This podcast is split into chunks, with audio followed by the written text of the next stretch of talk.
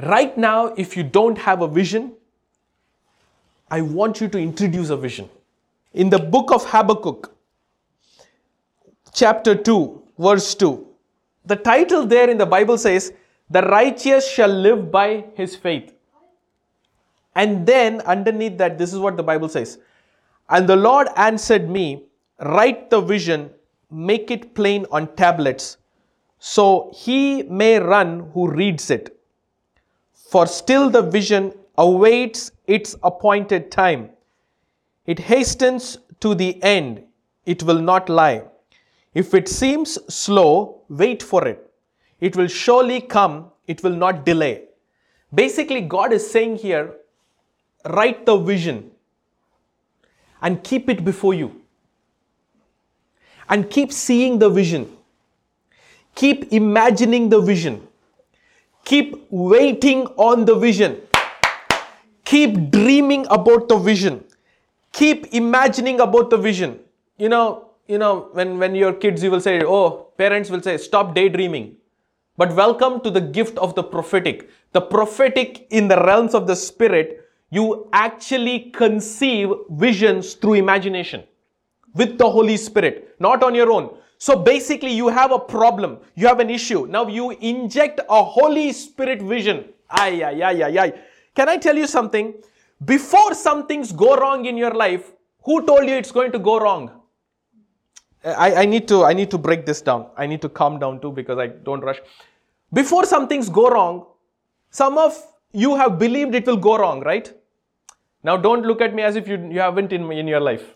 Before something fails, some people have believed it's going to fail, correct? Let's be honest. But my question is who introduced that vision to you? Who introduced that injection into your spirit? Who gave you that information saying that this thing will go wrong in this way? Who gave you that? The enemy of your soul gave that to you.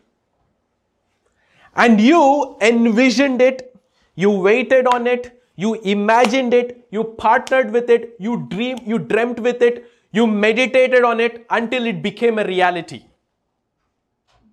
But here is God saying, write the vision, make it plain on tablets, meaning make it so clear that you can see it. So he may run who reads it, meaning you have to keep reading that vision for your life. You got to keep meditating on it. For still the vision awaits its appointed time. Listen, please, please don't lose me. For still the vision awaits its appointed time. It is not saying the person waits for the vision. Please, please look at your Bibles. I want you to look at it. Habakkuk chapter 2, verses 3 says, For still the vision awaits its appointed time. It's not talking about the person. Wow. Wow. So, we people, we get disappointed when we are waiting for a vision. But actually, the Bible is saying the vision awaits for its appointed time. Meaning, the vision that you see and the things that you're dreaming of, that element of the spirit is actually waiting for its appointed time. But because you are outside of it, you don't see it come to pass, you let go of it. But if you catch hold of that vision, oh, if you catch hold of the dream for your life, that will take you, hey, will take you into your vision, that thing which is appointed for your life. But here's the thing you can't let go of that vision for yourself. Is this speaking to somebody? Look at this. It hastens to the end, it will not lie.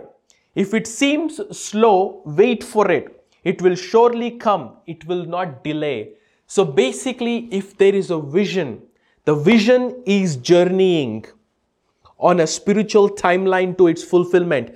But it is we people, we let go of the vision, we let go of the dream, we let go of partnering with the Holy Spirit things in our life, and we let go and we say, God, I'm disappointed, it's not come to pass. But God is saying, can you hold on to that dream? Can you hold on to that vision and not let go of it? Because it is not your strength that accomplishes it, it is the vision's strength that accomplishes it. But if you catch hold of the vision, the vision will actually drag you into its fulfillment. Hey, are you getting this?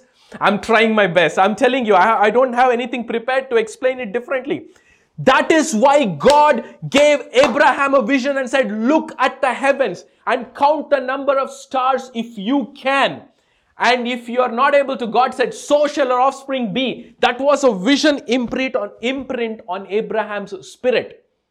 Now, Abraham, as long as he holds on to this vision, that vision will take him into its fulfillment. It is not Abraham going into its fulfillment. I, all these days, I think some of us, we always thought it is us making something to come to pass. But I have news for you tonight. It is not you. It is the vision that God has given you. You have to hold on to that. And that will take you into your fulfillment. Hey, let this be a revelation into your spirit tonight in the mighty name of Jesus.